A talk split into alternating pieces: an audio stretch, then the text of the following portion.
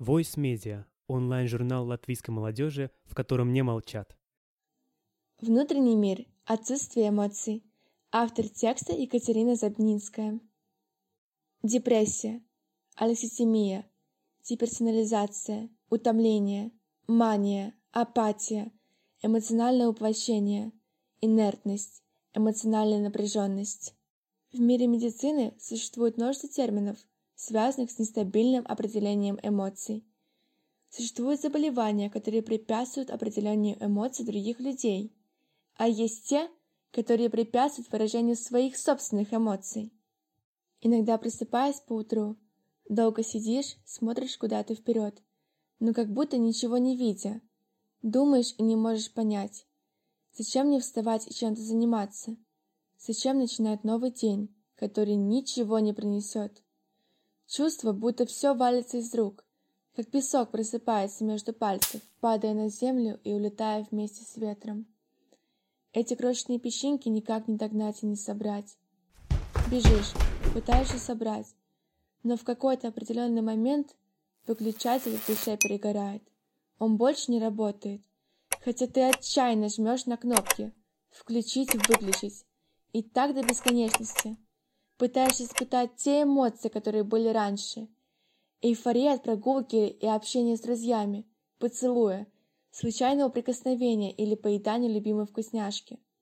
Грусть от просмотра фильма, прочтения книги, расставания. Где эти чувства? Почему в голове пустота?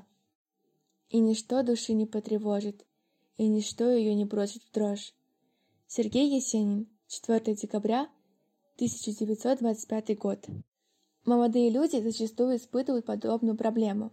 На мой взгляд, в этом нет ничего смертельного. Не нужно, сломя голову, проигрывать одно и то же. Со мной что-то не так, почему я не похож на других ребят? Это наша первая жизнь. Не существует сценария, которым надо следовать. Если мы спросим своих родителей, то узнаем, что у многих из старшего поколения были похожие проблемы. Я не являюсь медиком, но считаю, что в подростковом периоде при выработке гормонов мы становимся зависимыми. У нас в голове бьется лишь одно желание – больше, больше и больше эмоций. Подростки живут в бесконечном фильме. Истерики, крики, сцены, эйфория, влюбленность, которая кажется самой большой и сильной. При взрослении мозг человека, как и другие органы, перестает выделять гормоны в бешеном количестве.